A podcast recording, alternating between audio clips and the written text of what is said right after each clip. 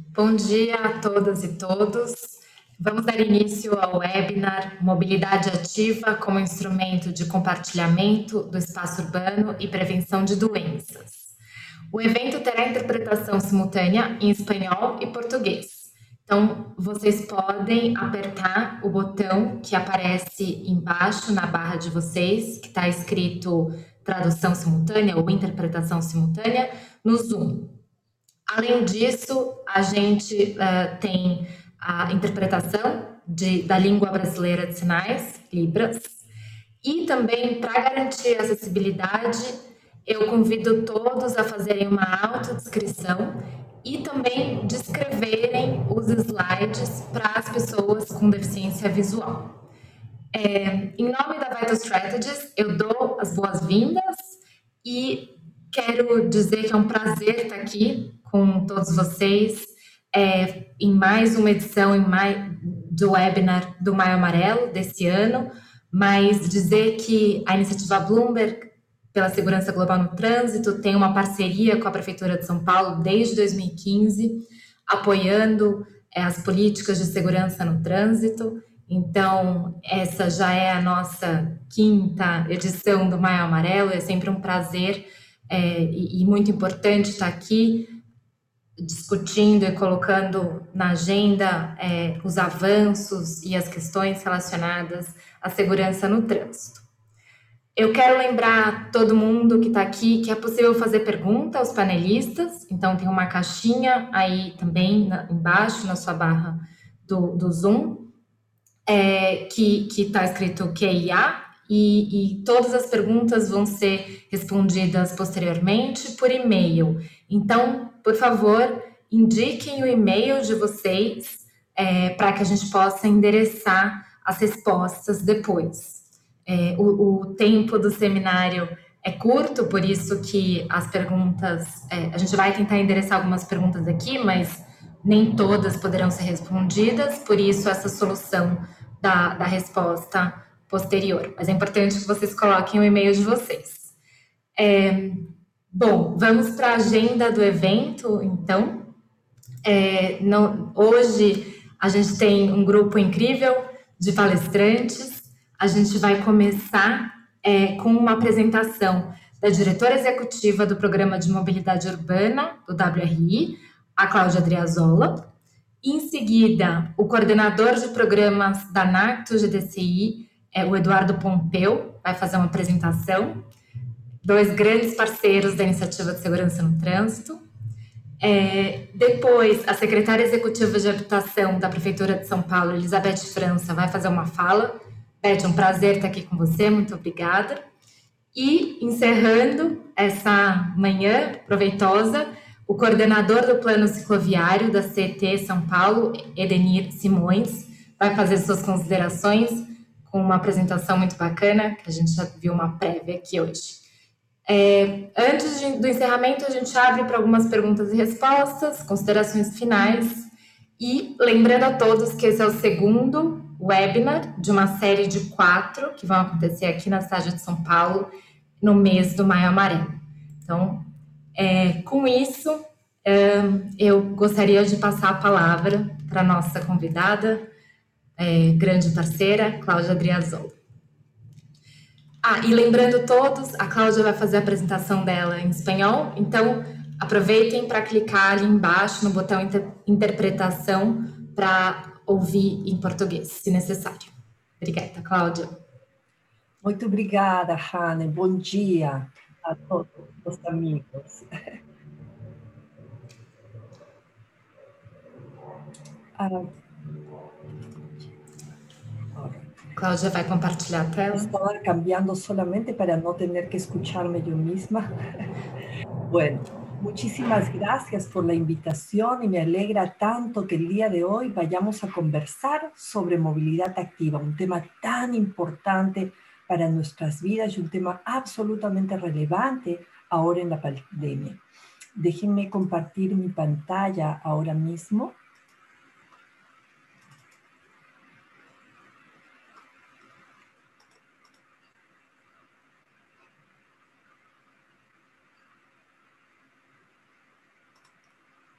Perfecto. Bueno, y entonces yo quiero empezar por eh, un momento, un tiempo que es tan actual para nosotros.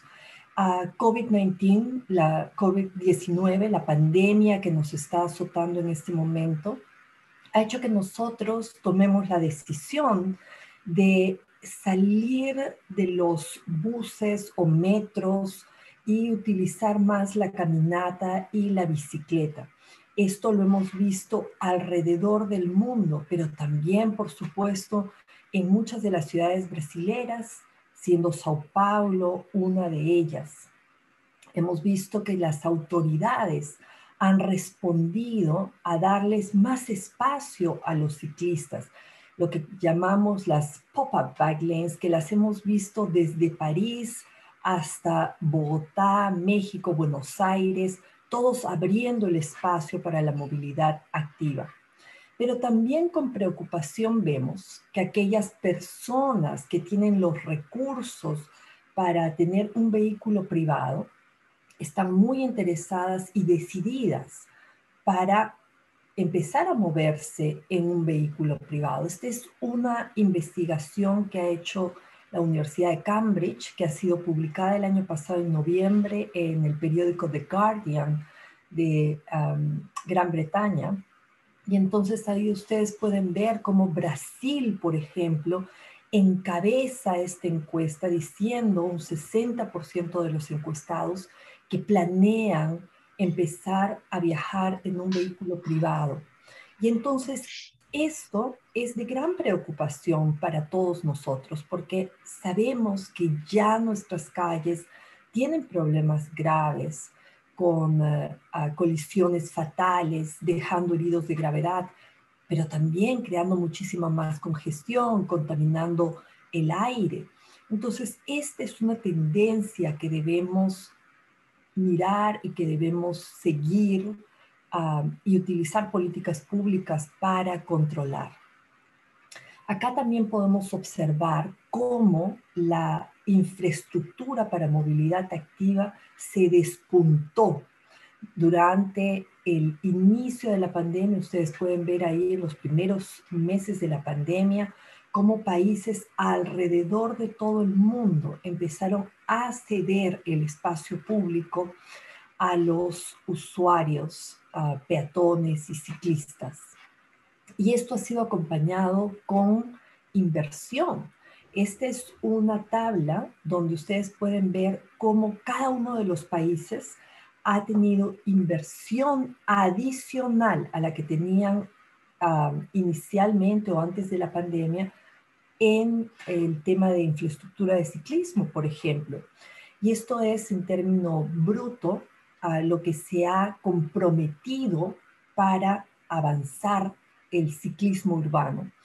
En Gran Bretaña, por ejemplo, tenemos 2.8 mil millones de dólares que se han comprometido en los siguientes cinco años. Tienen un plan muy agresivo. En Alemania son 2.4, 2.400 millones de dólares en Francia 350 millones de dólares y solamente una ciudad, la ciudad de Nueva York, ha comprometido 1.700.000 millones de dólares en los siguientes 10 años. Entonces ustedes pueden ver acá que hay una tendencia muy clara de decir, no vamos a solucionar los problemas que tenemos en nuestras ciudades, la congestión, los, eh, las colisiones viales, y temas como la salud pública, mejorar nuestra salud en general, vamos a ver algunos de los beneficios, y nuestra economía, si es que no le ponemos más atención a la movilidad activa, al ciclismo, como una opción de movimiento real. También con tener mayor espacio y tener menos vehículos en las vías, ah, con infraestructura segregada, una un resultado que ha sido muy positivo es que hemos visto muchas más mujeres. A nosotras nos cuesta más enfrentar los riesgos. Por naturaleza evitamos más los riesgos. Y entonces estar en calles donde el tráfico es muy pesado, es muy peligroso, nos aparta. las mujeres tienen que tener también una posibilidad de poder montar bicicleta y sentirse seguras. Esta es una estadística de la ciudad de Nueva York donde se vio un 60% de incremento en la suscripción a las bicicletas compartidas. Y vamos a ver un poquito cuáles son los beneficios del ciclismo. En términos de salud, nosotros sabemos que eh, mejorar nuestra actividad física, incrementar nuestra actividad física, nos va a ayudar con enfermedades cardiovasculares, depresión, demencia, diabetes, cáncer de eh, eh, mama, el cáncer de colon. Esto está absolutamente todo demostrado. Ahora les pido solamente un segundo de reflexión que estamos en la pandemia, no podemos salir, no podemos hacer actividad física y eso está deteriorando nuestra salud. Entonces, el hecho que las ciudades generosamente trabajen en darnos el espacio es muy importante porque nos va a poder permitir liderar, lidiar con todas estas otras enfermedades que pueden venir. Aquí ustedes ven en términos un poco más detallados, por ejemplo, qué porcentajes de estas enfermedades se pueden disminuir. 16% de cantidad de cánceres de colon, por ejemplo, se incrementan si es que no hay suficiente actividad física. Y ustedes estarán preguntando, ¿cuál es esa medida? ¿Qué es suficiente? De acuerdo a la Organización Mundial de la Salud, son 30 minutos diarios por lo menos. Esto también nos va a ayudar a reducir la obesidad. Nuevamente, otro punto grave que está viniendo por la falta de actividad física y todo el estrés que hemos tenido y seguimos teniendo con la pandemia. En cuanto al impacto de la reducción de emisiones, ustedes deben haber visto cómo los cielos de nuestras ciudades al inicio de la pandemia se limpiaron. La polución del aire que nos mata cada año. Hay millones de personas que mueren prematuramente por la baja calidad del aire, especialmente a los niños. Entonces, actividad física y que las ciudades se enfoquen en este tema puede tener un gran impacto en la reducción de emisiones. En términos de el impacto que tiene la infraestructura ciclista, entre más ciclistas tenemos en las vías, menos ciclistas van a morir o ser seriamente heridos. Esto es porque ya las personas que montan bicicleta han dejado de utilizar el vehículo privado, pero están muy conscientes de cómo es el movimiento del tráfico y viceversa. En cuanto a la nueva infraestructura de caminata y de ciclismo, muchas veces escuchamos ¿por qué vamos a hacer más infraestructura ciclista en nuestras ciudades si no hay ciclistas? Pero si se construye, los ciclistas llegan, las ciclistas llegan, los niños acompañados por los padres. Entonces, depende muchísimo que haya una buena infraestructura de calidad segura. Ah, todos estos cambios pueden realmente hacer que pasemos de utilizar el vehículo privado a tener mucha más actividad física, pero depende de la infraestructura que se les dé ah, para poder convocar a ciclistas de diferentes edades y también habilidades. No todos los ciclistas van a ser sumamente atléticos. En cuanto a los beneficios medioambientales, una crisis que estamos pasando actualmente es la de la pandemia, pero la segunda crisis que tenemos que trabajar duramente es la de cambio climático. Y entonces ustedes ven aquí que la caminata y el ciclismo reducen sustancialmente las emisiones de carbono. Ahí ustedes pueden ver un estimado que dice que en promedio hay entre 0.07 a 0.49 toneladas de gases de invernadero. que se pueden disminuir. Esto es alrededor de 8 kilómetros de, ah, de viaje en bicicleta. Lo mismo, si es que cambiamos de utilizar el carro y utilizamos bicicleta, podemos reducir 65% las emisiones de nitróxido de carbono, que es tan peligroso. En cuanto a la equidad, ahora estamos entrando a un momento de crisis económica. La pandemia ha afectado increíblemente nuestras economías y entonces la bicicleta se transforma en una forma de acceder a nuestros trabajos, de acceder a diferentes oportunidades de bajo costo. Y esto, si es que las ciudades nuevamente le ponen atención y aceleran estos planes de eh, ciclismo urbano y bicicleta que tienen. También, imagínense, después de la pandemia, la mayor cantidad de familias no va a tener recursos para poder inscribir a sus hijos en una academia para hacer un deporte en particular, pero pueden salir a montar bicicleta y eso lo pueden hacer si es que hay infraestructura segura afuera. En cuanto a los beneficios económicos, en el chat yo les voy a pasar un enlace a un brochure que es sobre Bike Economics que lo hemos hecho con eh, la compañía de la Embajada de Ciclismo de los Países Bajos y los expertos de Decicio. Es muy interesante, está en portugués también, así es que se los recomiendo mucho para que lo revisen, porque ustedes pueden ver el impacto a nivel personal, pero también a nivel de compañías que propician el uso de la bicicleta y a nivel macro, los países, las ciudades, qué beneficios económicos pueden tener. Acá les doy algunos.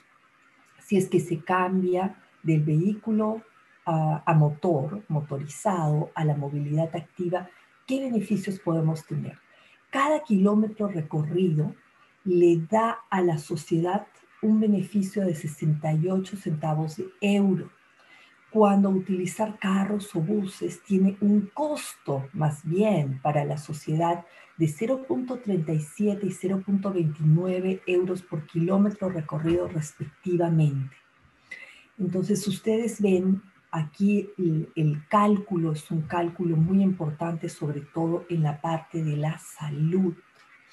Ah, montar bicicleta es más barato, se ha hecho un estudio, nuevamente esta información eh, viene de los Países Bajos, 300 euros cuesta en Europa el uso de una bicicleta anualmente. En nuestros países eso será muchísimo más bajo, pero el costo de utilizar un vehículo privado es 8.500 euros, entonces muchísimo más alto. Y los ciclistas compran localmente. Ellos se paran en las calles donde están montando bicicletas, es mucho más fácil parar la bicicleta y poder comprar cosas locales. Nuevamente, recuperarnos del COVID-19 pasa por ayudar a que estos negocios pequeños en las ciudades sean revitalizados. La ciudad de Sao Paulo a mí me alegra muchísimo y tenemos uno de los eh, representantes acá que nos va a dar una muy buena ah, idea de lo que está pasando, pero a mí me encantó encontrar este plan tan claro de hacia dónde se está moviendo la ciudad. Este plan fue hecho antes de la pandemia, así es que mi pedido y mi recomendación es acelerarlo lo más que se pueda para traer ese año 2028 un poco más adelante y conseguir que la ciudad de Sao Paulo realmente se mueva más en bicicleta. Tenemos que tener cuidado con el tema de la seguridad vial. Definitivamente ustedes pueden ver ahí que el 40% de las víctimas son peatones y luego tenemos un 4% de ciclistas. Pero esto si lo comparamos con cuál es el eh, compartimento modal en la ciudad de Sao Paulo y nos podemos dar cuenta que la gran mayoría de gente se mueve activamente. Ahí tenemos a un 33% de personas que van a pie, un 0.8% de personas que van en bicicleta, esto era en el año 2007, aumentó la bicicleta un poquito, eh, la caminata bajó un poquito, pero ustedes pueden darse cuenta que estos son los promedios, entonces ahí tenemos como a un 33% de gente en total que utiliza movilidad activa, pero la gente que utiliza transporte masivo, transporte colectivo, también son peatones en algún momento del viaje. Entonces tenemos una gran oportunidad de poder mantener y hacer crecer estos niveles de movilidad activa dentro de la ciudad de San Paulo. Con esto les quiero agradecer mucho por su atención y desearles todo lo mejor construyendo esta red de movilidad activa. Muchas gracias, Han. Cláudia, muito obrigada pela excelente apresentação. É, tantos dados, tantos números é, que mostram como a mobilidade ativa é importante, é, é uma vantagem do ponto de vista individual, do ponto de vista coletivo, para a saúde, para a economia.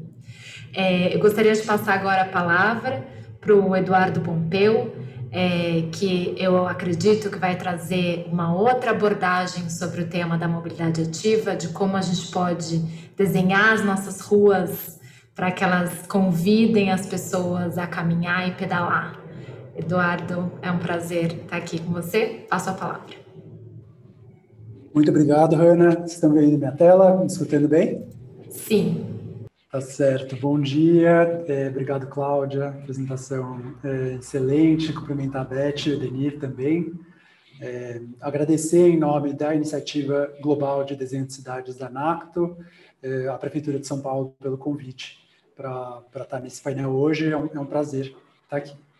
É, como a Reina falou, eu vou falar muito sobre ruas e sobre é, desenho de, de ruas, as nossas elas formam a maior rede contínua de espaços públicos nas nossas cidades, mas a forma com que a gente tem tratado e configurado essa infraestrutura, ela tem priorizado uh, o foco na mobilidade individual por muitos anos e excluído por desenho, por infraestrutura, uh, os usuários vulneráveis. Então, cenas como essa, infelizmente, são cenas que se repetem diariamente ao redor do mundo. As pessoas tendo que arriscar a própria vida para atravessar a rua, para chegar e levar as crianças para a escola. Comportamentos que é, quem né, é, olha uma foto dessa sabe que as pessoas vão tomar só se elas não tiverem uma opção que seja melhor. E também entender como esse desenho, essa configuração, em várias medidas, é, não tem sido inclusivo e acessível para uma é, gama diversa de pessoas. Então, a gente precisa fazer um uso muito melhor desse espaço público. Lembrando que as ruas elas são a plataforma para mobilidade urbana, onde a mobilidade urbana acontece, mas também são lugares para brincar, lugares para a gente aprender a pedalar, para comer, tocar, eh, se apresentar, comemorar, se divertir. Esperamos um dia é, Ganhar dinheiro são é, fonte de sustento para muita gente, também é, lugares para gastar, é, lugares que a gente pode encontrar velhos amigos ou conhecer novos.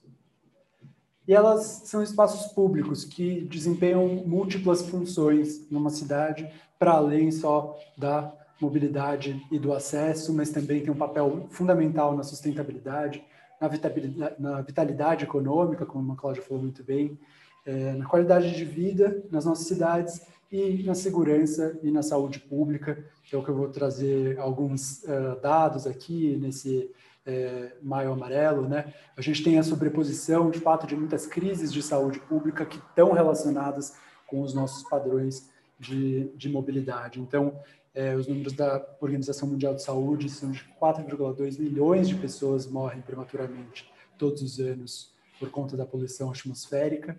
Dessas 127 mil crianças até 5 anos de idade. É, a gente tem visto que mesmo antes de nascer, na placenta das mães já é, são encontrados é, material particulado. É, e estudos de São Paulo mostram que uma hora no trânsito é o equivalente a fumar cinco cigarros todos os dias. É, um outro tema fundamental é a falta de atividade física. Ah, os dados são é, super assustadores, de que 38 milhões é, de mortes ao ano acontecem devido a doenças crônicas, e a falta de atividade física é um, é um é, grande fator de risco para essas doenças. Hoje, 81% dos adolescentes de 11 a 17 anos no mundo não fazem atividade física o suficiente, e uma a cada três crianças no Brasil está acima do peso. E a gente também está matando rápido, está matando devagar com essas crises, mas também está matando rápido é, com os sinistros de trânsito. É, são 1,35 milhões de mortes todos os anos, né, tema do, do Maio Amarelo, e também né, pensando na, com a sobreposição da crise da, da, da Covid, são leitos hospitalares que poderiam é, ser críticos no, no, no combate à pandemia do coronavírus também. É, esses 1,35 milhões representam uma pessoa a cada 23 segundos. Só hoje vão ser 3.700 pessoas é, mortas no mundo. Maior causa de morte entre jovens de 5 a 29 anos e no Brasil maior causa entre crianças de 0 a 14. Mas essas mortes elas podem ser é, evitadas e os nossos padrões de mobilidade, investimento na mobilidade ativa também pode é, melhorar muito as, as condições para em relação à qualidade do ar também e à atividade física. O primeiro ponto aqui estratégico é a gente falar sobre redução de velocidades. É, isso é uma comparação do risco de morte em um atropelamento a 30 km por hora, 90%, 90 de chance de sobreviver enquanto a 60 km por hora de velocidade de impacto, inverte. A pessoa tem 90% de chance de morrer no atropelamento. A velocidade ela transforma os sinistros em mortes. Mas o desenho urbano, a forma com que a rua é configurada, pode ter um papel fundamental em reduzir essas, essas velocidades sem depender só da fiscalização.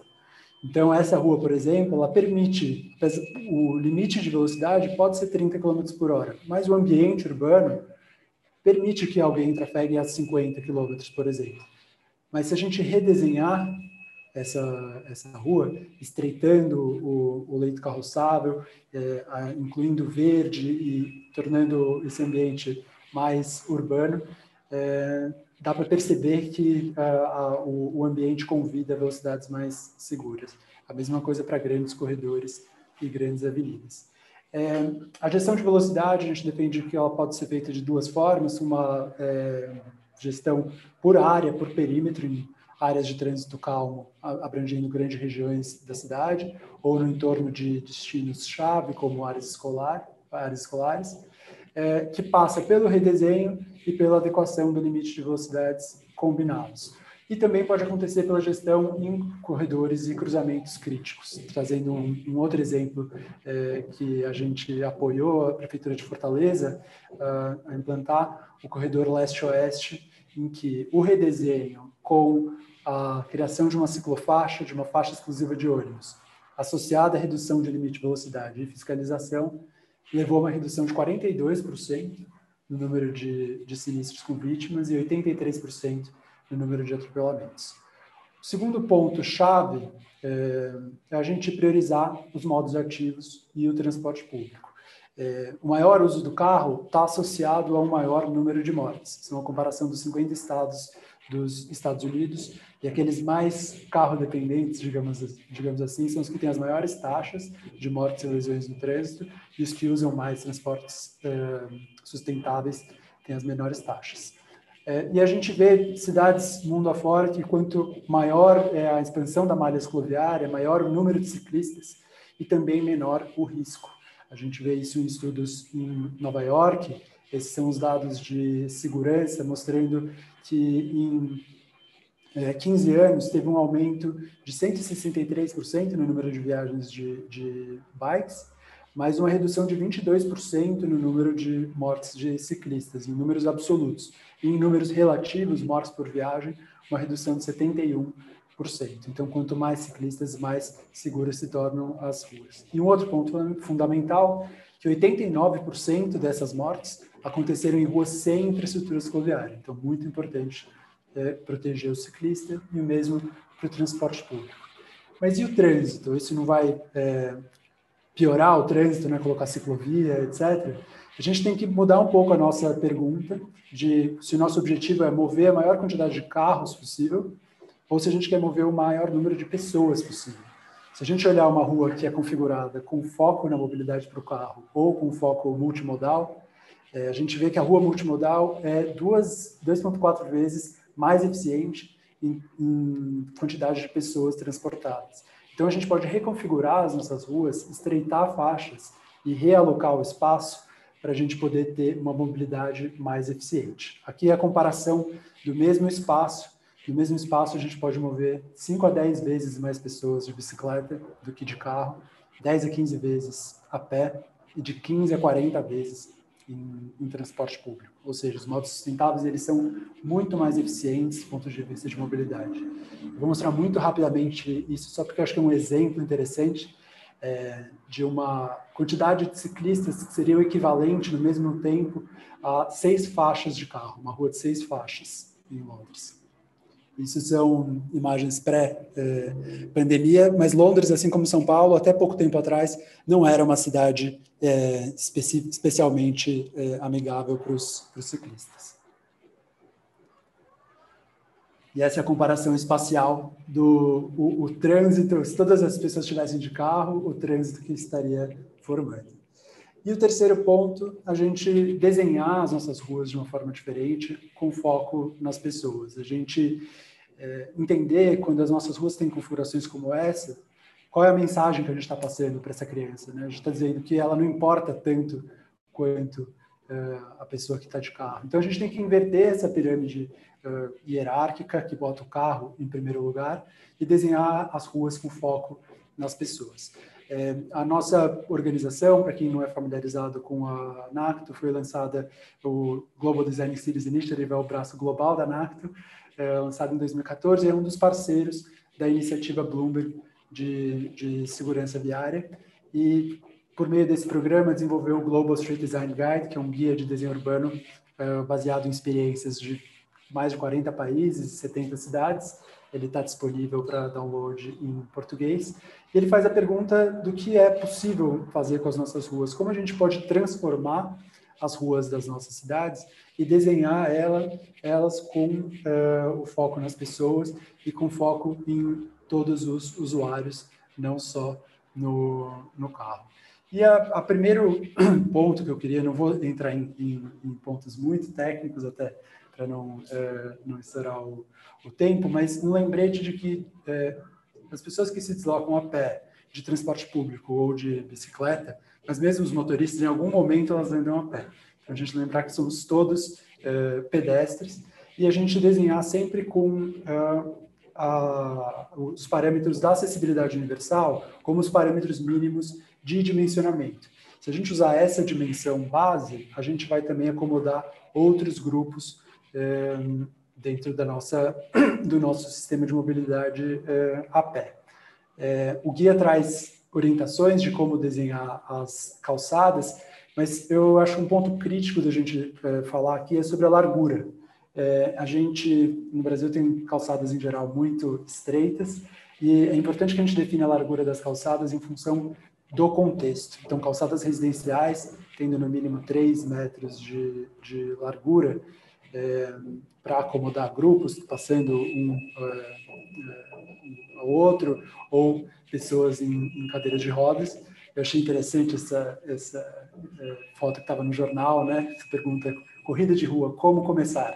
E aí um dos pontos que me chama mais atenção é a largura da calçada, né? Se for cruzar já com uma pessoa, já não dá mais para correr ou tem que é, andar pelo asfalto e, e aí, é, então, entender como que essa infraestrutura de mobilidade a pé está incentivando também a atividade física. E, em contextos comerciais, a gente ter calçadas mais largas, que a gente pode acomodar outras atividades que acontecem numa rua comercial, que não só a movimentação das pessoas, mas também as mesinhas nas calçadas, etc. Muitas vezes a gente critica é, ambulantes ou as mesinhas na calçada por obstruírem a calçada, mas por que, que as nossas calçadas não são mais largas para poder acomodar essas atividades, além das pessoas poderem sentar, ter opções para as crianças pausarem e brincarem ao longo do percurso e assim por diante. Eu vou falar só um outro usuário sobre é, os ciclistas. Quando a gente fala sobre desenhar para os ciclistas, é importante a gente redefinir quem é esse, quem é o ciclista. A gente está desenhando a nossa infraestrutura para quem já pedala. É muito importante que a gente faça isso, que a gente proteja quem já está pedalando na cidade. Mas se a gente quer atingir os objetivos que a Cláudia estava descrevendo, de transição modal e de promover uh, um, uma mudança e um aumento no, no, ciclismo, a gente tem que redefinir para quem a gente desenha, quais são os parâmetros. E isso muda como a gente define a, a, a infraestrutura. A gente criando eh, infraestrutura cicloviária mais larga, mais separada, a gente muda radicalmente quem pode usar as nossas ruas. Isso foi um estudo em Fortaleza sobre diferentes, que a gente apoiou a cidade, diferentes configurações de infraestrutura, com o acréscimo desse buffer, desse espaço de proteção e a percepção de segurança dos usuários, e com elementos verticais, é, a percepção aumentou para 90% de é, seguro ou muito seguro. Essas experiências informaram os, os projetos que é, cicloviários que Fortaleza vem desenvolvendo e mudaram radicalmente o padrão da infraestrutura por lá. Então, resumindo o que a gente recomenda para a infraestrutura, é, para ruas movimentadas, a gente separar e proteger os usuários, e se a gente quer compartilhar o espaço, reduzir muito os volumes e reduzir muito as velocidades.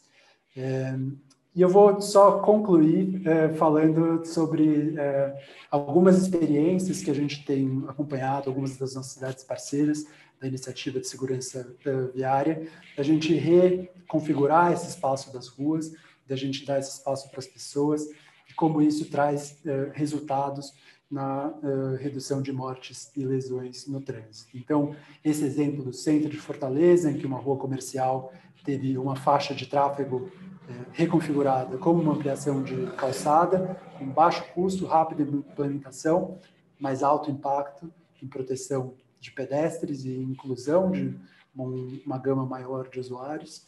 É, um exemplo aqui é, de São Paulo, na Penha, uma intervenção semelhante, apoiada pela iniciativa Bloomberg. áreas escolares né, em, Fortaleza, como esse exemplo da intervenção do Cristo Redentor, com ganhos fundamentais de segurança viária eh, e redução de velocidade, mas também reconfiguração e criação de espaço público muito relevante para eh, a comunidade. A abertura das ruas pode se dar temporariamente, como na Paulista Aberta, por exemplo, ou em fechamentos em frente a, a, a escolas.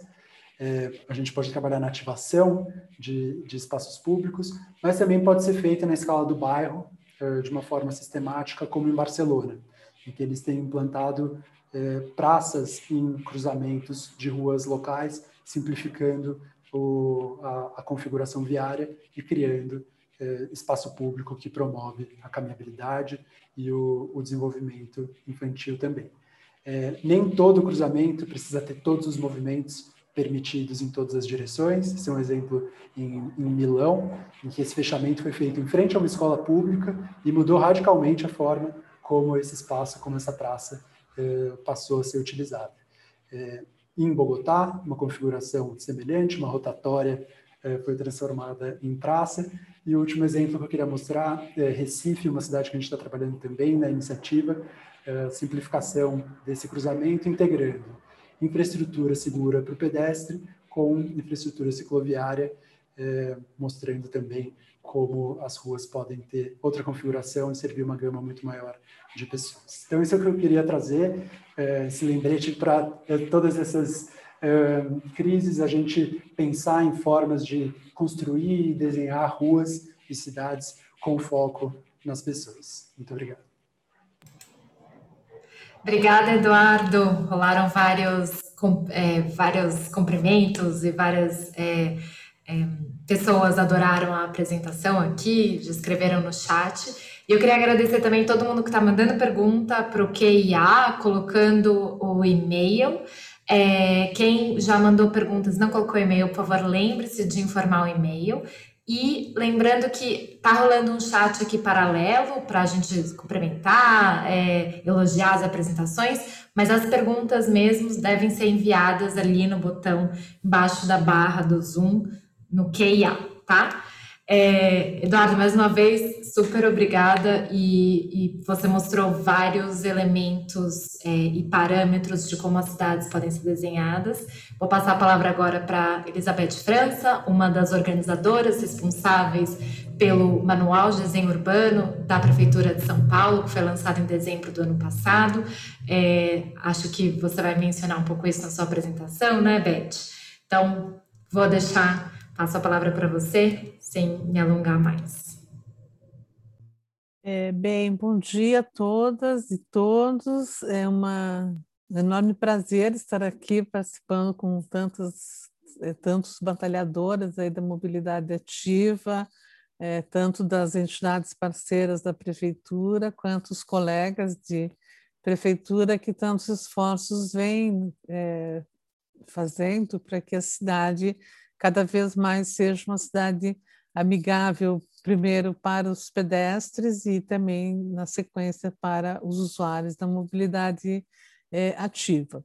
Eu hoje estou como secretária executiva da habitação, onde eu cuido do programa Mananciais, mas tenho uma é, passagem pela Secretaria de Mobilidade até dezembro do ano passado, então é, vou compartilhar aqui com vocês algumas experiências que que deram certo. Então, vamos aqui na tela. Ó.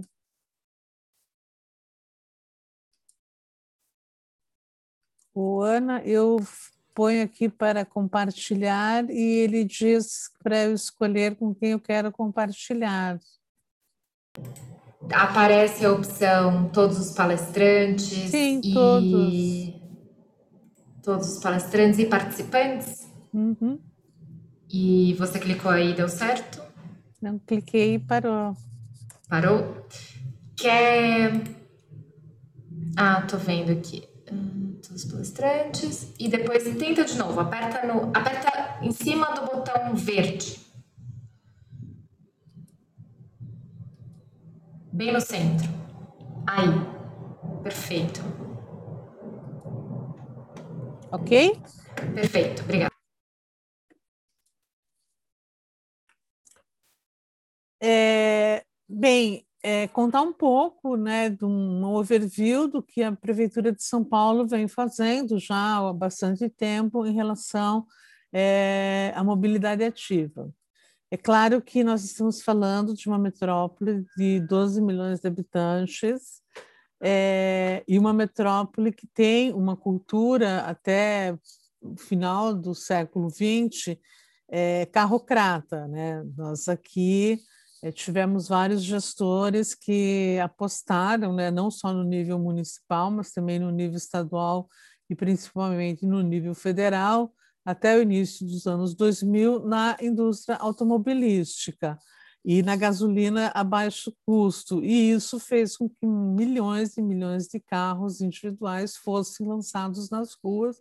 E desde os anos 2010, é, 2005, 2010, a ideia é, então, reverter essa cultura, né, com uma série de ações que atraiam é, as pessoas para andarem mais a pé, bicicleta e modais ativos em geral.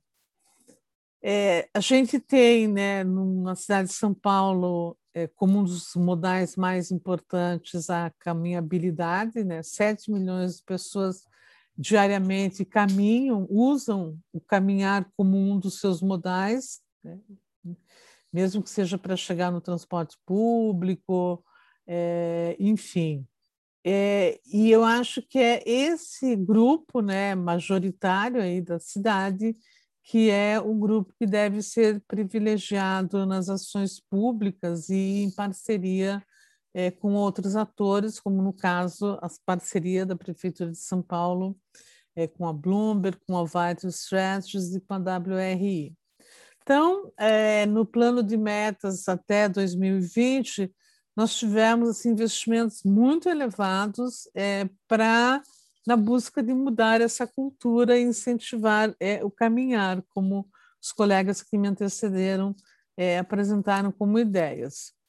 A, a, prefeitura tem um programa enorme de reforma de calçadas, né? até 2020 foram 1,6 milhões de metros quadrados de, de calçadas reformadas, onde é, garante-se a acessibilidade com a implantação de, de rampas, é, a cidade, a cidade de São Paulo tem uma peculiaridade, né, que não conseguimos ainda mudar na legislação, que parte das calçadas são de responsabilidade dos proprietários, mas mesmo com essa legislação, a prefeitura decidiu por intervir nesse é, grande número de metros quadrados de calçadas e principalmente nos corredores principais de acesso ao transporte público. Então, os resultados é, têm sido é, muito produtivos e têm incentivado muito as pessoas a é, terem assim esse estímulo à caminhabilidade.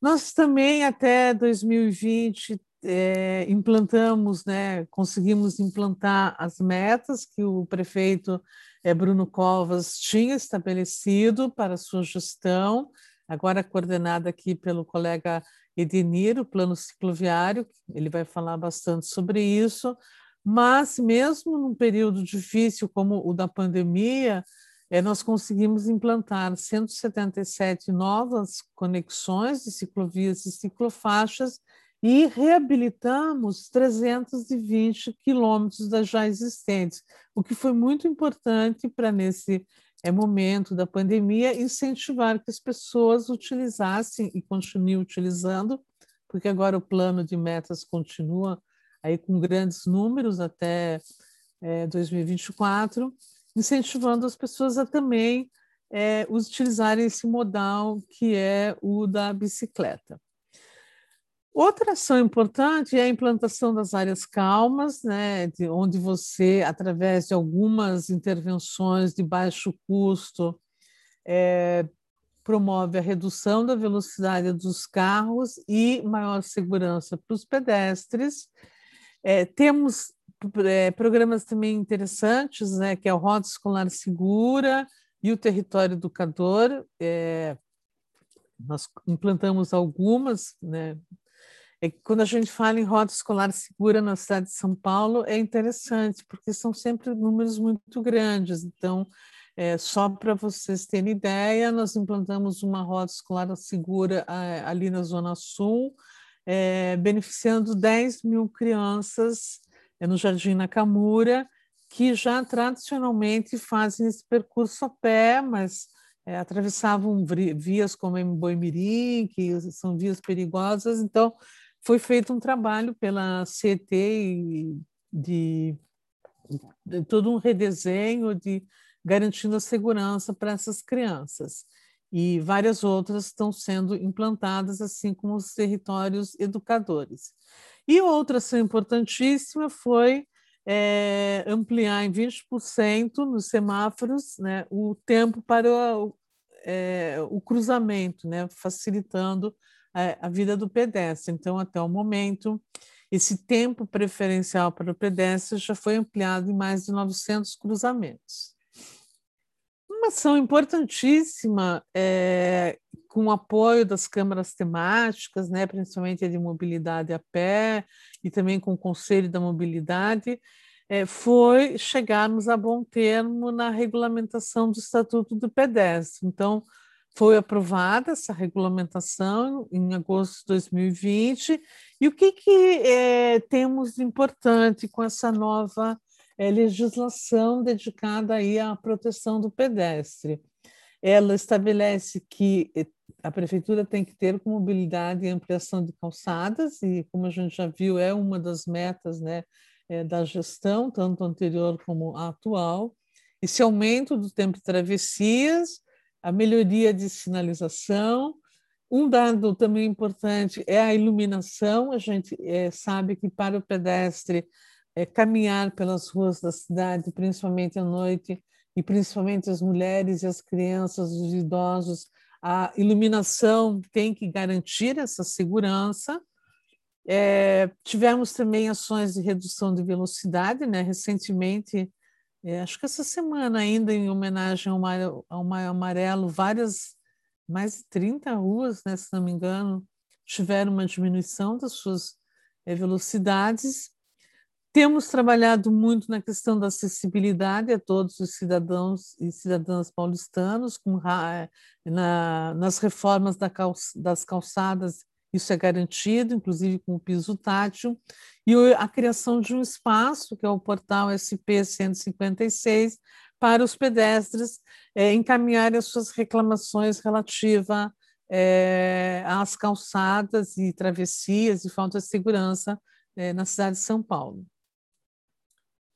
É, como o Eduardo falou, é, e temos também, né, como, com essas parcerias que nós temos é, já de algum tempo, é, São Paulo experimentou também muitas ações de urbanismo tático.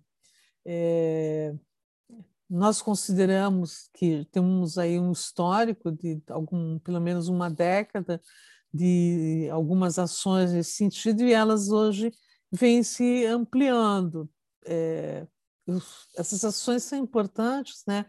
Como o nosso urbanista-chefe é, Jaime Lerner sempre destacou, né? É, porque elas são acupunturas urbanas, elas são ações rápidas, caso não sejam aceitas pela comunidade, elas podem ser reversíveis e, principalmente, elas têm um baixo custo. Então, a prefeitura tem, entre essas ações, é, as ruas de São Paulo, que é, tiveram início no ano passado e que garantem né, a, aos bares e restaurantes a possível ocupação de vagas de, que anteriormente eram de, destinadas aos veículos, é, não às calçadas. Então, teve uma primeira experiência ali na região central, é, nós tivemos também uma experiência anterior ainda, é, com o apoio da Bloomberg na Rua dos Pinheiros,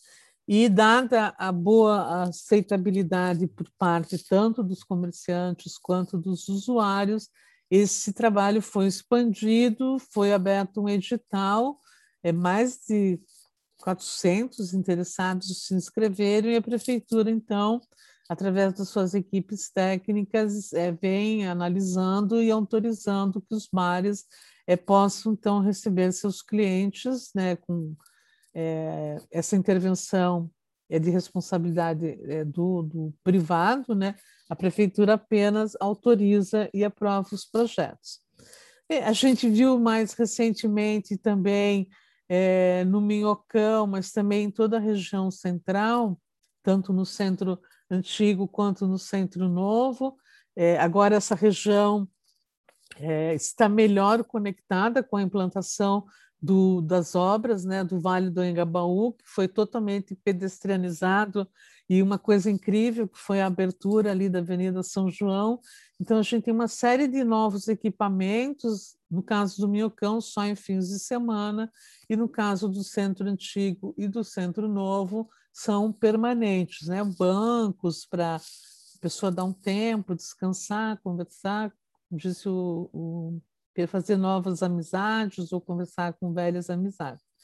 E tem aqui um exemplo de uma ação, que também a linha Atual Alvim, que foi uma, um urbanismo tático clássico, ampliação das calçadas para que os pedestres, essa região aí é muito próxima à estação do metrô Arthur Alvim e, portanto, é muito utilizada por pedestres de forma a assegurar essa maior segurança para aqueles que caminham pela cidade de São Paulo. E, finalmente, eu acho que foi um trabalho é, muito legal, que foi é um durou acho que cerca de 18 meses, que foi a produção é, do Manual de Desenho Urbano e Obras Viárias. É, ele está ali nesse site agora, que foi é, remodelado. É, eu acho que, além do manual trazer né, toda uma série de diretrizes para as intervenções é, nos espaços públicos da cidade de São Paulo, eu acho que a construção desse manual foi muito importante. Foi criado um grupo que envolveu todos técnicos de todas as secretarias e empresas públicas da cidade de São Paulo, é, técnicos com uma experiência enorme de décadas aí na, na gestão pública. E então o manual, ele além das diretrizes, ele é, facilita aquele que vai desenvolver projetos toda a legislação relativa aos espaços públicos, que vocês poderão lá ver que não são poucos, são é, quase centenas de, de legislações, então todas então é, sintetizadas no manual, isso facilita muito a pesquisa e é, com essa experiência né, do grupo que desenvolveu o manual, eu acho que ele tem uma peculiaridade que é a da cidade de São Paulo. Então, é, nós não somos uma cidade de primeiro mundo, esse é o primeiro ponto importante que nós devemos aceitar. Então, é, nós temos é, muitos bairros na cidade de São Paulo que a calçada tem 20 centímetros, é, é, principalmente nos bairros mais pobres, né, as favelas, né, loteamentos, que são quase 35% da população. Então, nós adaptamos é, as diretrizes, né, estabelecemos é, critérios próprios para a cidade de São Paulo, para também atender bem essas populações menos é, favorecidas.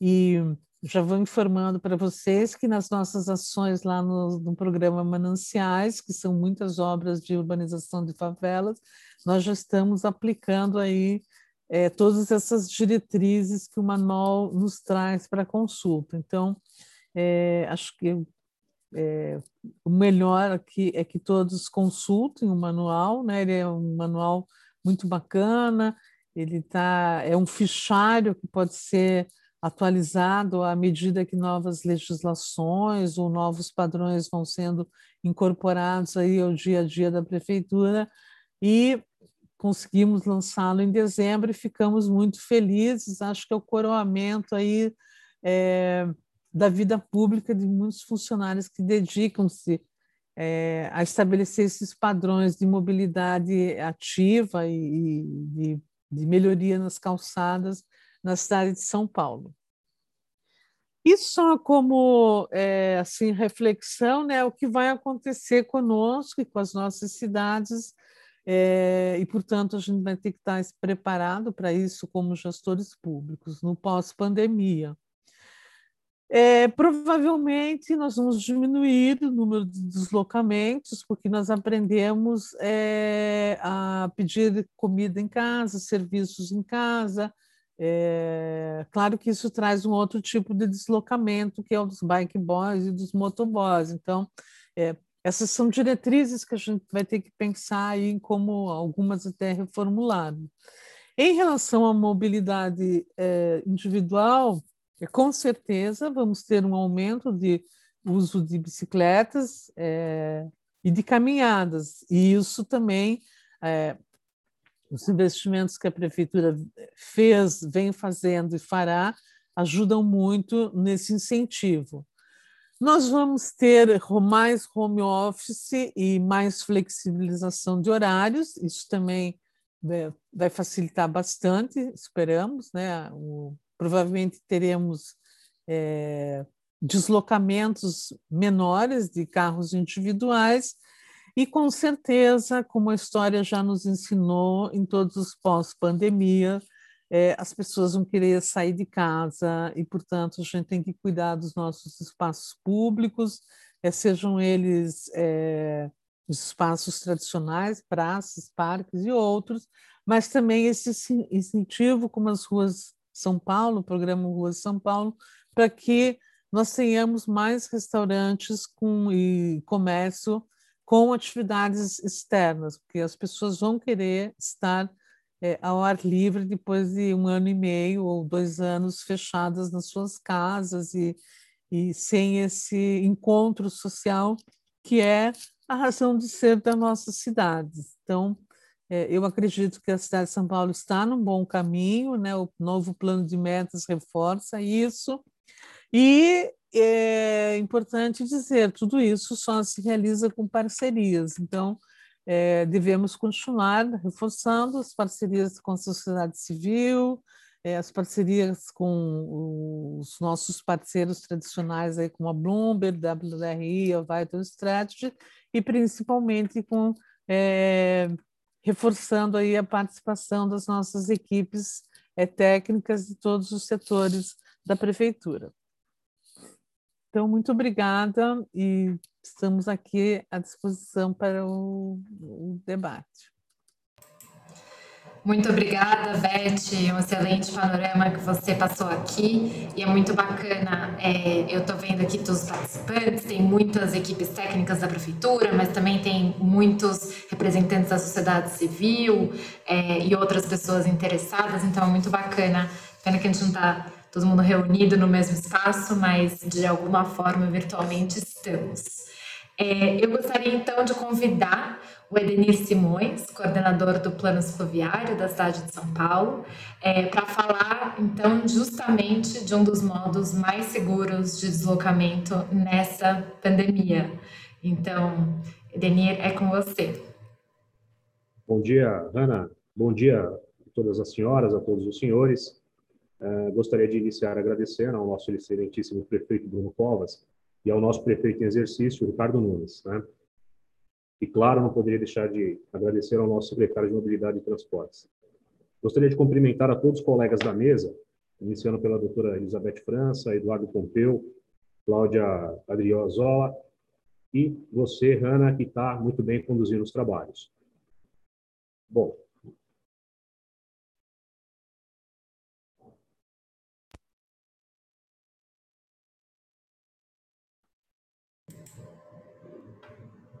É, tenta um botão mais à direita. Mais um, mais um.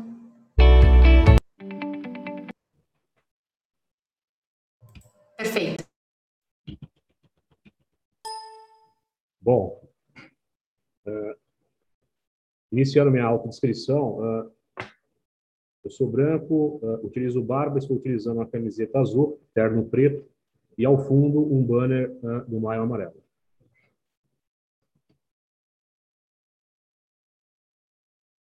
Bom, pessoal, vamos falar um pouco da, da nossa rede uh, cicloviária né, da cidade de São Paulo, estabelecendo que chegamos aí à quilometragem atual de 681 quilômetros, né, dos quais 150 quilômetros são de ciclovias, né, 499 de ciclofaixas e 31 de ciclorotas.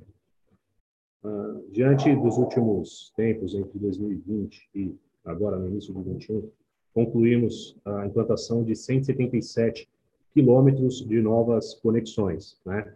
atingindo também aí a marca, o registro de 320 quilômetros de requalificação da estrutura já existente na cidade de São Paulo. O que é importante aqui, eu gostaria de salientar, é que tudo isso foi feito com a participação social, ou seja, nos anos de 2018 e 2019, nós, né, da Prefeitura de São Paulo, diretamente da Secretaria de Mobilidade e Transporte, através de oficinas coordenadas participativas com a pessoal da sociedade, né, com a municipalidade, tá? Um trabalho feito aí elencado a quatro mãos, tá? Foram dez audiências públicas somente no ano de 2019 e tivemos dez uh, reuniões mensais internas nos grupos que, que nós temos aqui de trabalho, tá? Então foi algo muito produtivo internamente uma forma de um trabalho elencado junto com os colegas da Câmara Temáticas, é, que a gente tem um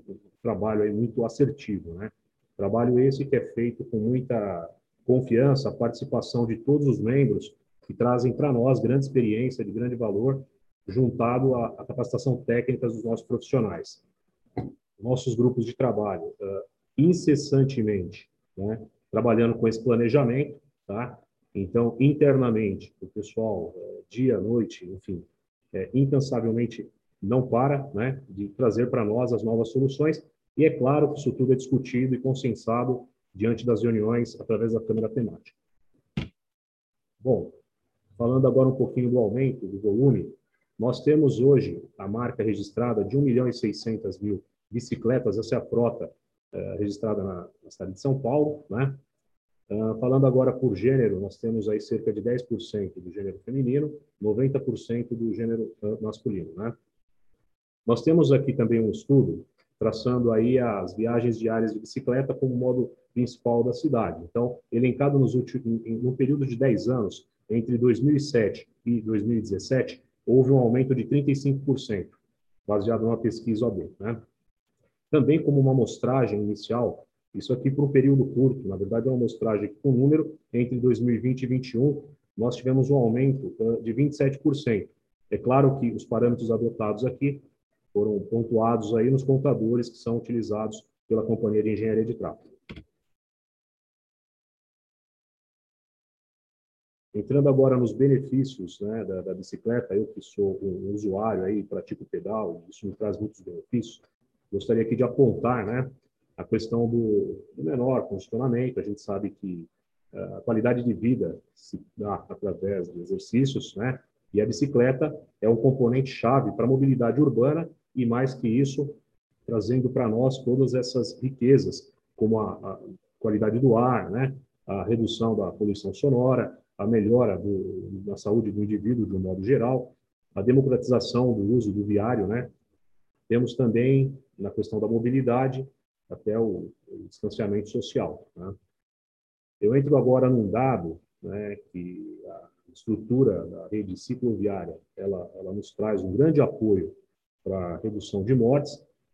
Entretanto, eu saliento que é inaceitável, quando a gente fala em acidentalidades, qualquer que seja o número de mortes, de óbitos ou acidentes, né, envolvendo até principalmente o ciclista. Lógico que na cadeia hierárquica, temos aqui como já uma base inicial, a bicicleta é o veículo mais frágil. Né?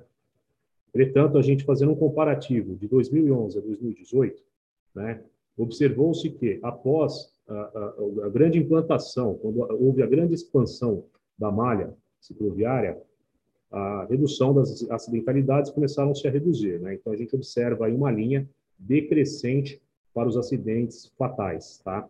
Então, uh, esse é um fruto né, do investimento dessa cidade relacionado à infraestrutura para o, usuário, aí, o ciclista do dia a dia. Uh, fazendo um, um, breve comparativo do traçado inicial, quando iniciamos, há cerca de 15 anos atrás, na capital, as implantações, e eu, particularmente, passei por todo esse processo, acompanhei como engenheiro, projetei, inclusive, algumas. Uh, no modelo inicial, nós adotamos né, uma sinalização de solo com tinta comum. Tá? É importante salientar que essa tinta comum, na verdade, é a, a, sinalização utilizada para o leito carroçável para todos os veículos uh, automotores, né? ônibus, caminhão, automóvel, etc. Tal. É, é uma pintura específica, porém, a gente adota ela como uma utilização uh, geral. Né? Também, lá no início, a gente aplicava a cada dois metros um tachão. Né? Esse era o espaçamento inicial adotado. Tá? A gente também, no início, adotava as obras apenas para ciclovias, né? aqueles exemplos do canteiro central, como temos Paquembu, entre outros exemplos aí a seguir. Ao passar do tempo com os estudos, com os usuários, né, nesses debates, inclusive com a nossa equipe técnica debruçada, e até mesmo com o aprimoramento do próprio manual, nós chegamos ao modelo atual que hoje nós utilizamos, né, uma sinalização com uma uh, tinta específica, tá? Ela é bicomponente, porém ela é antiderrapante, né? ela é específica para o veículo bicicleta. Né? E temos também aí a aplicação do taxão, que reduziu o seu espaçamento. Hoje, o taxão ele é aplicado a cada um metro. Isso está sendo feito uma readequação em toda a cidade. Tá? Também uh, foi dado início aí ao programa utilizando sempre a recomposição do pavimento flexível, através de presa e recap. Né? E, em vários casos, também o tratamento do pavimento rígido, com a sua recomposição em total. Houveram casos mais específicos também da mudança de drenagem, tá? Em locais onde o foco, o grupo ali de escoamento de água havia necessidade, então, independente da infraestrutura da rede, eh, qual haja necessidade do tratamento, hoje é o modelo adotado uh, por nós. Fazendo agora aqui um, um, um comparativo, falando também um pouquinho sobre a ciclologística, que inclusive na, agora no período de pandemia houve um grande acréscimo, né? Que isso foi muito bom para nós, para a cidade como um todo, aquece inclusive a própria economia, né? Então, inicialmente falando do sistema de bikes compartilhadas, uh, veio através de uma regulamentação do decreto, o 57889, que é de 2017, né? hoje é uma operação executada regulamentada, Diante de seis empresas que foram credenciadas inicialmente, apenas duas estão operando, entretanto, trazendo um grande valor, uma grande contribuição para a cidade. É, a gente tem dois modelos tá, de operação. Um modelo de operação é com estação e o outro é o boxless, que seria sem estação. Tá? Temos um registro de cerca de 162 mil, aproximadamente, viagens num período mensal, aí o dado de abril, né, para uma frota tá, dessa operação de 2.800 800 bicicletas aproximadamente. Tá? Uh, diante da ciclologística, que também a gente vem se aperfeiçoando e explorando cada vez mais esse campo, uh, hoje, através da Lei 17322, que é de 2020, criou a, a Política Municipal de ciclo, Ciclologística, a gente tem discutido constantemente, junto ao Comitê Municipal de Uso Diário, a fim de tentar construir uma regulamentação específica para esse uh, modal, uh, né, um modal específico para transporte de cargas. Né? É, tem empresas que estão hoje coletando, né, fazendo uma coleta de dados, é, cada vez mais se aprofundando aí especificamente é, nesse ramo de atuação, e isso já está sendo discutido através de políticas públicas envolvendo o governo e nós aqui diretamente, a Secretaria de Mobilidade. Até um dado que eu trago aqui para as senhoras e senhores, é o perfil dos entregadores ciclistas de aplicativo. Né? 50%, através de uma pesquisa que foi feita pela Aliança Bike em 2019, 50% dos entrevistados têm até 22 anos. Né? E a média diária percorrida por eles é a cerca de 40 quilômetros uh, entre uma entrega e outra, entre, enfim, entre aí uma atividade diária uh, desses colaboradores trabalhadores. Bom, em continuidade às ações ainda uh, da Secretaria de Mobilidade, em conjunto com a Prefeitura Municipal de São Paulo, eh, temos uma meta traçada de 300 quilômetros da rede ferroviária. Tá? Essa, essa é uma meta estabelecida pelo nosso prefeito, Bruno Covas. Eh, nós temos aí até 2024 para estar tá concluindo aí toda, toda essa extensão. E é claro que a gente, nós não vamos nos poupar em, em permanecer somente nos 300. É lógico que a nossa meta é avançar e ultrapassar isso, né? Temos como grande pleito né, ultrapassar os mil quilômetros uh, na capital para fazer com que a cidade de São Paulo seja a grande referência em estar hoje dando a condição necessária para o modal bicicleta, né? que é algo que é, para nós urge a necessidade da implantação de toda a infraestrutura para esse deslocamento. Temos também a ciclofaixa de lazer, hoje operada através de um termo de cooperação, né, o nosso uh, grande parceiro né, nessa cooperação é, já vem executando tratativas conosco, então estamos já caminhando tá, para uma possível aí, é, prorrogação desse termo por mais 12 meses, porque é uma atividade hoje, ela está é, inclusa como uma atividade permanente da prefeitura. Então, é uma atividade que ela não poderá sofrer qualquer interrupção. É uma atividade que hoje ela faz parte da rotina dos usuários, né? Então, estamos bastante é, é, tranquilos né, no ponto aí dessas tratativas, encaminhando muito bem tá, a continuidade dessa operação por mais um período. Se tudo ocorrer bem, estaremos operando a longa data aí a ciclofaixa de lazer, por ser aí, sem dúvida alguma, não só uma forma do deslocamento, mas também da prática, unindo aos parques, né, parques públicos, a, a utilização de lazer de todos os, os usuários. As campanhas educativas que uh, temos cada vez mais investido, inclusive nas mídias sociais, até em função da, da, pandemia, né? Temos aí, uh, de certa forma, até trabalhado com alguns parceiros que têm corroborado muito conosco, né? Junto à divulgação, uh, entre outras ações voltados para todos os usuários. Uh, estamos trabalhando na atualização da cartilha do ciclista, tá? E esse é um tema que eu até que gostaria até de agradecer a todos aqueles que têm corroborado e muito, né? A nossa equipe técnica, o pessoal da Câmara Temática de Bicicletas, é, está sendo feito um trabalho a quatro mãos. O mais importante dessa revisão da cartilha, inclusive, é a participação dos usuários, né? Que são uh, esses membros da Câmara Temática que têm participado e corroborado bastante conosco. Falando um pouquinho do termo de cooperação dos aplicativos de entrega, é, nós já estamos também em tratativas, né, fazendo aí um estudo, tá? trabalhando com algumas mensagens educativas. A gente é, teve um grande crescimento da, das bikes de carga, né? Então, uh, é algo que, dentro em breve, no próximo, quero crer aí que nos próximos meses aí já teremos uh, a regulamentação e algo a estar tá apontando aí já como uma linha mestre a ser seguida, tá? É, também estamos discutindo a questão da regulamentação do Bike SP através do Banco Mundial, por meio do, do governo britânico, né? Já o Banco Mundial, Mundial é um grande parceiro nosso, são vários trabalhos desenvolvidos, né, pelo, pelo governo, né, pelo, através do, das propostas e mutuamente, junto com o pessoal do Banco Mundial, a gente tem conseguido uh, colocar né, em prática todos aqueles estudos, todos aqueles uh, materiais, apontamentos técnicos planejados por anos né, com o valor técnico né, e dedicado que o Banco Mundial tem colocado a nós. E é junto com a questão desse, desses créditos, né, que a ideia proposta do Bike SP, que a gente ter aí um crédito por quilômetro pedalado, incentivando ainda mais a mobilidade, que é fundamental é, para a nossa cidade. E também aqui eu não poderia deixar de falar sobre o nosso curso online de pedalar com, pedalar com segurança. Esse ele é, ele é feito por nós, na Companhia de Engenharia de Tráfego, tá? São, são as pessoas aí que podem estar se inscrevendo online, né? Um exemplo que temos em 2020 foram 243 participantes, tá? É um curso uh, pedalar com segurança, é o tema, porém ele explora todo o beabá, se me permitirem ser um pouco mais popular, todo o beabá da bicicleta, né? Que para nós, a gente que aprendeu lá atrás a pedalar com a rodinha, lá na época que o papai e a mamãe ajudavam ainda, hoje a gente ainda tem aí grande valor em tentar, mesmo aqueles que já têm hoje em dia um pedal, que já está na prática do dia a dia, eu aconselho a estar tá, uh, procurando a nós, a CT, para estar tá praticando um pouquinho mais, entendendo um pouquinho desse pedalar com segurança.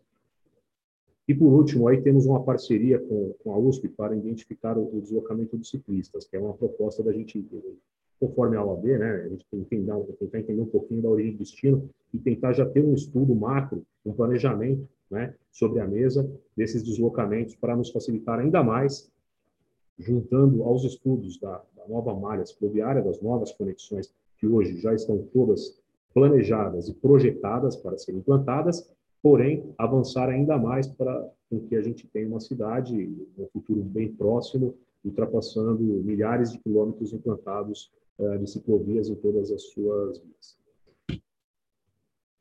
Pessoal, eu vou rodar agora um vídeo breve, só para fazer um apontamento. Uh, na data de ontem, eu, eu, estou conduzindo aqui duas concorrências, né? São duas concorrências para implantação de mais, mais 48 quilômetros né, de novas conexões de estrutura cicloviária. Né? Então, nós tivemos a liberação do Tribunal de Contas, essas duas concorrências já estão com os dois editais praticamente finalizados. Tá? Dentre os próximos dias, o nosso secretário, Levi, estará assinando o despacho. Tá? E eu fico muito feliz em estar dando aqui até de primeira mão essa notícia, porque estaremos aí dando uma continuidade na execução e na implantação de ciclovias com todo o tratamento que é, ela requer, né? Desde a sua obra de pavimento, seja ele é, um pavimento flexível, uma adequação de geometria, uma necessidade de uma nova implantação, uma necessidade de uma implantação de um pavimento rígido, é, está sendo contemplado todos os projetos, tá? Então, baseado nesses dois editais. Quero crer que é uma questão de dias a, a essa publicação, tá? Estamos nos ajustes finais, já não temos mais nenhuma impedância, agora é, está totalmente sob a gestão da, da SMT essa, essa contratação, tá? Vou mostrar um pouquinho do trabalho que a gente vem fazendo, foi bastante é, árduo, e eu queria, gostaria de parabenizar toda a equipe técnica da SMT e da CT, todos os profissionais envolvidos da Prefeitura de São Paulo, outras secretarias, né, a SM Sub, entre outras, que foram parceiros e nos ajudaram muito, tá? Então, é, volto a repetir, de, no segundo semestre de 2020 até o início de 2021, é, realmente foi bastante turbulento é, as implantações e temos aqui uma breve, uma simples apresentação para ilustrar um pouquinho do que vem sendo feito. Tá?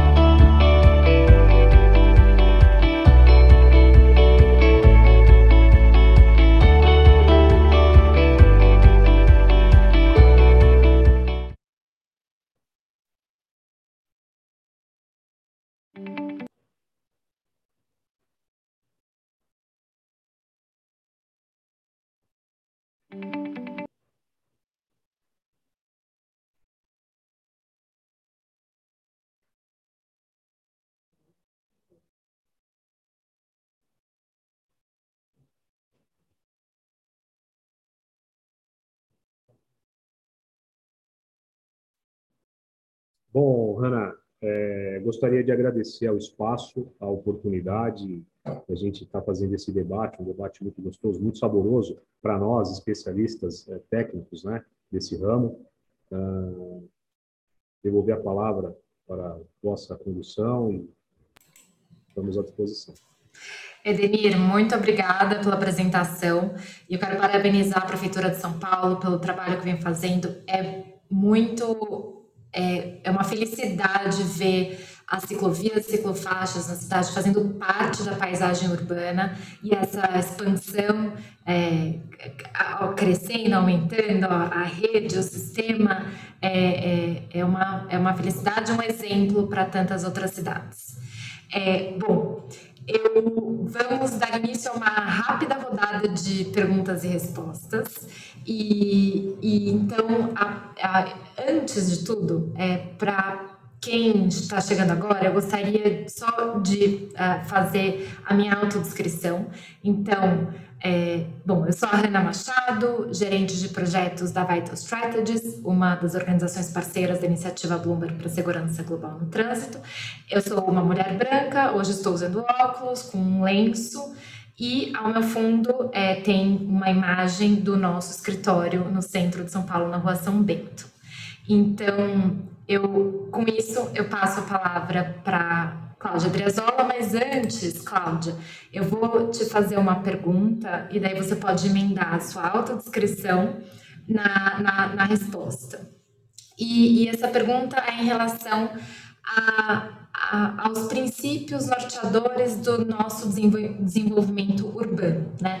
Nós sabemos que o ambiente construído impacta diretamente na é, na, na vontade, no desejo, na iniciativa das pessoas caminharem ou andarem de bicicleta. E esse, é, esse desenho urbano, né, essa preocupação que vai desde a, de uma rampa de acessibilidade até a, as questões mais macros das diretrizes de planejamento urbano, elas então é, impactam todo dia na, na decisão do meio de transporte. É, na sua visão, quais são os principais aspectos que devem ser observados é, num plano diretor para que a gente tenha uma cidade cada vez mais amigável para quem anda a pé e de bicicleta?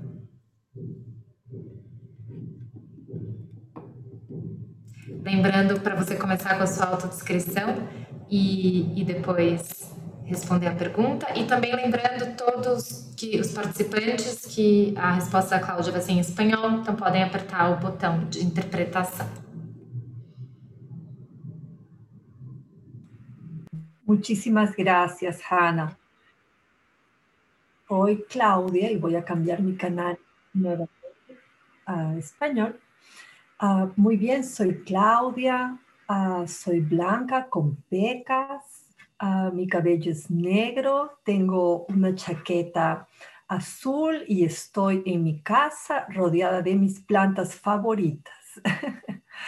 bueno, y entonces me ha encantado escuchar a cada uno de ustedes, Eduardo, Edenir, Elizabeth, excelentes presentaciones y un conocimiento profundo de la ciudad de Sao Paulo.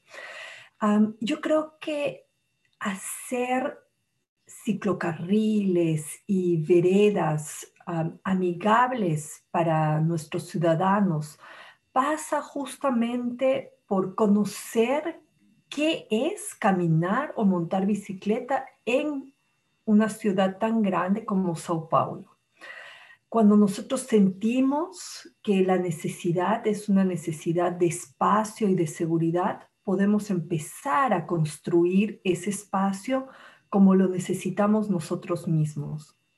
Muchas veces he escuchado que la mejor prueba para ver si la infraestructura está bien diseñada es saber si nosotros dejaríamos a nuestros propios hijos ir en, esa, en ese ciclocarril o andar a pie a la escuela. Esa es la mejor medida. Podemos poner muchas metodologías, pero realmente termina siendo algo muy sencillo, muy sencillo y muy complejo, porque como lo explicaba muy bien Elizabeth, le hemos dado el espacio en las ciudades a los vehículos. Lo hemos hecho. Entonces ahora tenemos que balancear, que rebalancear ese espacio para que esas mismas personas que ahora no tienen otra opción sino utilizar el carro por temor a utilizar la bicicleta puedan tener esa opción. Una acción que he visto que se hace y resulta muy buena es hacer ciclocarriles temporales, bien hechos, ¿verdad? Que le den el ancho para que el ciclista pueda sobrepasar a otro, para que podamos llevar diferentes tamaños de bicicleta. El ciclocarril de preferencia tiene que estar hacia el lado donde va el tráfico, es decir, hacia el lado derecho. De preferencia hay que bajar las velocidades. Pueden haber, haber ciclocarriles de doble sentido si es que están en una vía a 30 kilómetros por hora o menos. De acuerdo al incremento de la velocidad, se tiene que incrementar la seguridad para los ciclistas asimismo. Entonces, en vías que tienen un poco más alta velocidad, 40, 50 kilómetros por hora. Una ciclovía amigable y segura es en un solo ah, sentido. Todas estas cosas van a, a lograr que tengamos esa infraestructura que realmente es amigable, que para mí esa palabra es tan bonita, ¿verdad? Es una palabra que dice efectivamente vamos a sentirnos bien, vamos a sentirnos seguros. Y pasa, como les digo nuevamente, por un tema simple de probar nosotros mismos, pero de un tema complejo que se lo dejamos en las manos de gente tan experimentada como Daniel y Elizabeth, de hacer diseños que realmente respondan a la investigación y que sean seguros. Gracias. Cláudia, muito obrigada. É, hoje a gente vê diversas cidades ao redor do mundo que têm uma grande, uh, um grande número de ciclistas pedalando e, e, são cidades que investiram na infraestrutura nos últimos anos e que antes não se viam é, como é, capazes de ter tantas pessoas pedalando. aqui, estou citando aqui os exemplos de Paris, Londres, né, na Europa, que olhavam para a Holanda e falavam: não somos holandeses, não vamos usar a bicicleta. E hoje, né, o vídeo incrível que o Eduardo mostrou aqui para a gente, um número enorme de, de, ciclistas em Londres se deslocando. E isso não é do dia para a noite, isso é, é, um, é uma medida acompanhada de diversas outras políticas, né? são intervenções, mas acompanhadas de diversas outras políticas de incentivo é, para que as pessoas pedalem. Então, bom, eu vou passar uma pergunta e considerações finais do Eduardo, então, é, sobre dois aspectos, sobre migração modal como um todo, mas é, trazendo aqui dois aspectos, né? É, a gente sabe que uh, um terço das, das, viagens em São Paulo são feitas a pé, mas que uh, 80% do espaço é destinado para os modos motorizados. Então, isso significa que sobra para o transporte coletivo, ciclistas e pedestres, uns 20% do espaço. Como que, é, como que São Paulo e tantas outras cidades né, que, que passaram por esse paradigma do uso do automóvel como principal meio de transporte, agora estão redistribuindo o seu espaço, podem atuar. Né? E, e nesse sentido, é, como que os manuais de desenho urbano, os parâmetros podem ajudar? Eu fiz uma pergunta longa, é, Edu, e o, o, tempo, o nosso tempo, na verdade, acaba de esgotar para o seminário, então eu peço que você seja breve na sua resposta e comece ela com uma autodescrição, por favor. Certo. Obrigado, Hanna. É, começando pela autodescrição, é, é, eu sou Eduardo Pompeu, gerente de programas da Iniciativa Global de Desenho de Cidades da NACTO. É, sou homem, de barba e cabelo castanho, pele clara, usando óculos, com uma blusa preta, estou com um fundo branco com, e, e, inspirado no logo da nossa organização. Primeira vez que eu fiz isso, espero que tenha funcionado. É, parabenizar muito pela acessibilidade do evento. É, não devia ser nem algo que a gente parabenizasse, devia ser requisito mínimo é, em, em, em, todos os casos. Então, parabéns e, e obrigado. É, sobre a pergunta, acho que respondendo em, de um jeito muito breve, colocando as pessoas em primeiro lugar, colocando a perspectiva é, de quem anda a pé, dos usuários vulneráveis, de como as pessoas usam e podem usar a cidade em primeiro lugar, na forma que a gente vai desenhar a, a, a infraestrutura. É, eu acho que, como você falou, as cidades que estão liderando esses processos, vou falar de segurança viária, por exemplo, Oslo chegou muito perto de, uh, da visão zero em 2019, teve uma morte no trânsito em 2019, que foi um acidente de carro que alguém bateu numa, uh, numa, num poste, acho. É, não houve nenhuma morte de ciclista, nenhuma morte de, de pedestres. E isso passou por anos de, de, implantação de vários projetos e várias medidas, mas passou pela moderação de tráfego, mas também por restringir o acesso de carro a certas áreas, priorizar o transporte público, priorizar a mobilidade uh, cicloviária uh, na, na, na cidade. Então, eu acho que a gente pode se espelhar muito por essas cidades que estão dando esse passo e estão fazendo esses, uh, esses passos ambiciosos, né? Você falou Paris, os vídeos são incríveis. Paris também não era uma cidade especificamente conhecida por ser uma cidade da, da, da, da bicicleta. É, Londres, é, que durante a pandemia viram um boom no número de ciclistas muito, muito grande. Mas também posso citar Copenhague. Copenhague, na semana passada, eu acho, divulgou o último número e eles chegaram a uma divisão modal de 62% para bicicleta. É, em 2012, Copenhagen tinha 32% de viagens. Então, mesmo Copenhagen dobrou nos últimos 10 anos os números de viagens de bicicleta com investimento em infraestrutura e em todas as políticas, inclusive queria é, parabenizar a Prefeitura de São Paulo por estar trabalhando em múltiplas frentes na, na promoção do, do, do, ciclismo. E saindo um pouco da, do, dos suspeitos usuais na Europa, a gente também pode falar muito de Bogotá, que está agora já perto de 10, 12% de viagens de bicicleta. Eles se gabam que eles têm mais viagens em números absolutos por dia do que Copenhague, que é uma cidade muito maior. Eles têm mais de um milhão de viagens por dia feitas uh, por bicicleta, que também tem muito a ver com esse investimento de, de longo prazo. E mais recentemente, dando alguns exemplos é, no Brasil, é, parabenizar São Paulo pela expansão é, da malha, só, Fortaleza implantou desde a pandemia já 80 quilômetros e tem tido um ritmo super forte. Recife também. É, na América Latina, Quito iniciou uma malha escoviária com faixas temporárias para a pandemia e está com um trabalho excelente, fazendo infraestruturas com nível de separação muito bom, muito grande. Então, se inspirar por esses exemplos locais também que têm sido efetivos e têm é, atingido resultados significativos na transição modal.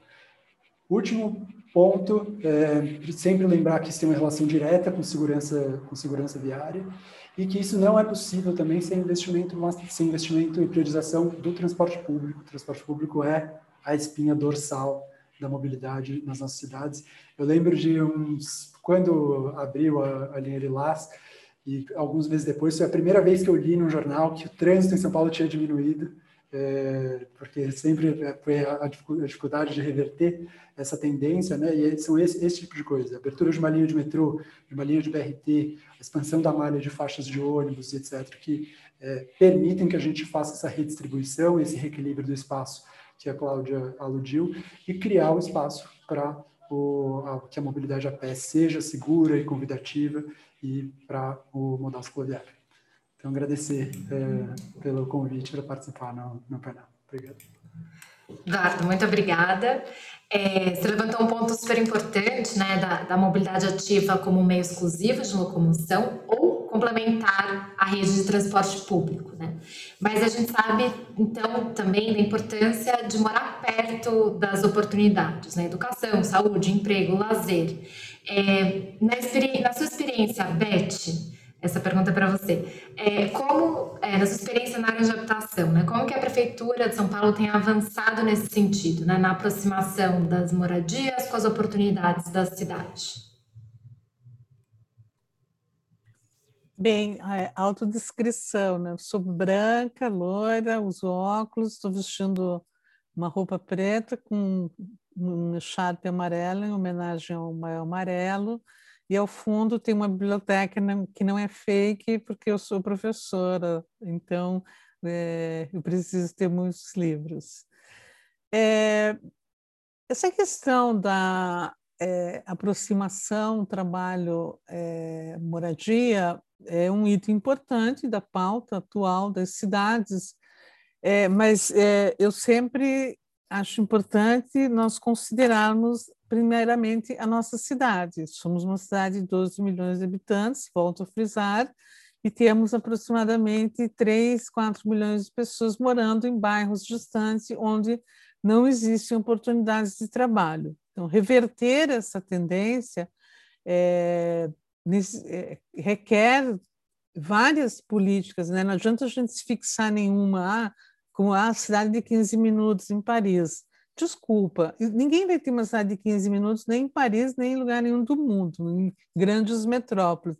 Então, ao mesmo tempo que a gente tem que incentivar a moradia na região central, nós também temos que incentivar, é, e, portanto, a revisão do plano diretor é importante nesse sentido, o trabalho nos bairros distantes. Né? Nós temos que criar oportunidades de emprego para que as pessoas se desloque menos numa cidade como a nossa. E aí, nesse sentido, com menores deslocamentos, a gente vai ver o, os sistemas de mobilidade ativa serem mais usados. Mas eu só queria reforçar que eu insisto na questão cultural das cidades brasileiras, né?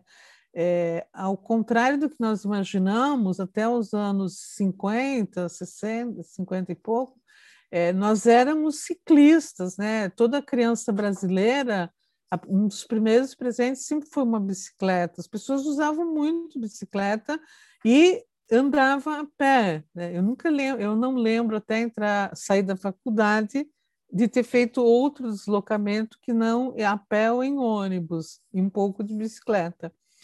Os anos 50 e até 2000 e pouco incentivaram o uso do automóvel privado, o que é, acabou com aquela cultura anterior. Então, essa cultura que nós temos que mudar, né?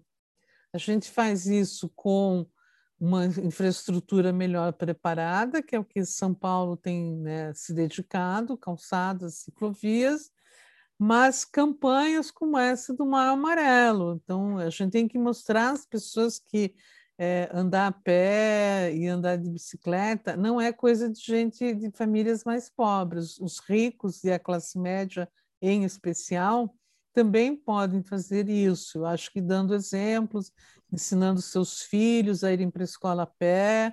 É, não é inseguro uma criança ir para a escola a pé, faz bem, inclusive, para a saúde, como vimos é, nos dados da Cláudia. Então, essas culturas que eu acho que momentos como esse do Maio Amarelo é, têm que ser eh, incentivados. Né? Eu acho que a gente tem tudo para retornar a um passado de mobilidade ativa. Beth, perfeita colocação. Se a gente olha para outras cidades brasileiras, a gente vê que o Brasil é um Brasil que pedala, né? Mas nas grandes cidades isso é, ficou deixado de lado. Então a gente precisa retomar essa cultura. É muito inspiradora essa sua fala. É, Edenir, é, agora passando para você, eu gostaria de fazer uma pergunta, que é a pergunta do momento, né? Que durante a pandemia, muitas cidades mundo afora criaram estruturas cicloviárias provisórias. Inclusive, isso foi mencionado pelo subsecretário de Bogotá no webinar da semana passada. E para quem perdeu, está lá no YouTube, pode, pode olhar. É, por que, que a cidade de São Paulo optou por não criar nem, uh, estruturas provisórias para os ciclistas e como que a prefeitura enfrentou, vem enfrentando, né, ainda estamos nesse momento é, singular da nossa história, é, a, a, mobilidade ativa na, então, na pandemia. Perfeito, Hanna. É, reiterando aqui, então, minha autodescrição, uh, eu sou branco, uh, utilizo barba, Uh, estou utilizando um terno preto, camisa azul e ao fundo tem um banner do Maio Amarelo. Né? Hanna, excelente pergunta, pergunta bem assertiva, até porque é, nós, no início né, da pandemia como um todo, não fazíamos ainda uma ideia do período que, que isso levaria. Né? Entretanto, todavia, essa questão da, da estrutura provisória, nós temos já estudos, inclusive, no aspecto faixas reversíveis, tudo aquilo que é provisório, a engenharia nos permite. Porém, para isso, elenca um custo, elenca um planejamento, né? Vai, elencaria um prazo, que nós gastamos todos os esforços, né? Até durante essa ocasião, a doutora Elizabeth França ainda estava conosco como secretária aqui conduzindo os trabalhos, e é onde a gente concentrou energia uh, na rede permanente, né? Então, estamos aqui a todo vapor, né, traçando aqueles locais que são importantes e nós vamos implantar tá, é, de uma forma permanente, para que seja duradouro. Ou seja, pós-pandemia, essa estrutura ela vai ter que permanecer. É, é, a questão da expansão da, da malha cicloviária, ela se faz necessária para esse modal, independente da característica da via, de alguns locais, é claro que a gente vai respeitar toda a parte uh, da engenharia do usuário, mas essa expansão se faz necessária pela malha viária que hoje a cidade uh, contempla, nós temos que avançar. Então, nós estamos decididamente, a Prefeitura de São Paulo, através da Secretaria de Mobilidade e Transportes, decidida na, na, na, infraestrutura permanente, tá? em execuções de obras, em execução de sinalização, seja ciclofaixa ou uma ciclovia, algo que permaneça e a gente traga aí para o usuário, para o município, municipalidade, para todos nós, aí algo duradouro. Tá?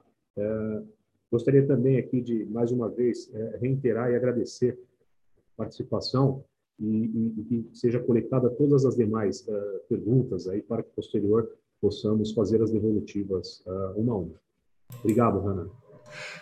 Obrigada a você, Denir, e todos os palestrantes, Cláudia, Eduardo, Elizabeth, muito obrigada pela disponibilidade de estar aqui conversando com a gente sobre esse tema tão importante, num mês de sensibilização sobre a mobilidade e a segurança no trânsito. Eu quero também agradecer os organizadores que tornaram isso aqui possível, da Prefeitura de São Paulo, da Iniciativa Bloomberg, da Baito, da WRI, INACTO.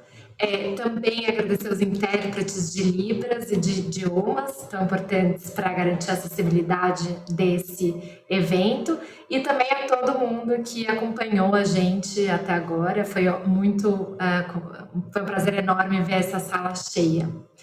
É, o próximo webinar vai ser realizado na semana que vem, próxima quarta-feira, no mesmo horário e no mesmo link. É sempre o mesmo link para todos os webinars desse mês de maio. O tema da semana que vem é áreas 30 ou áreas de trânsito calmo para reimaginar a cidade, então não percam. É, o evento também ficará gravado.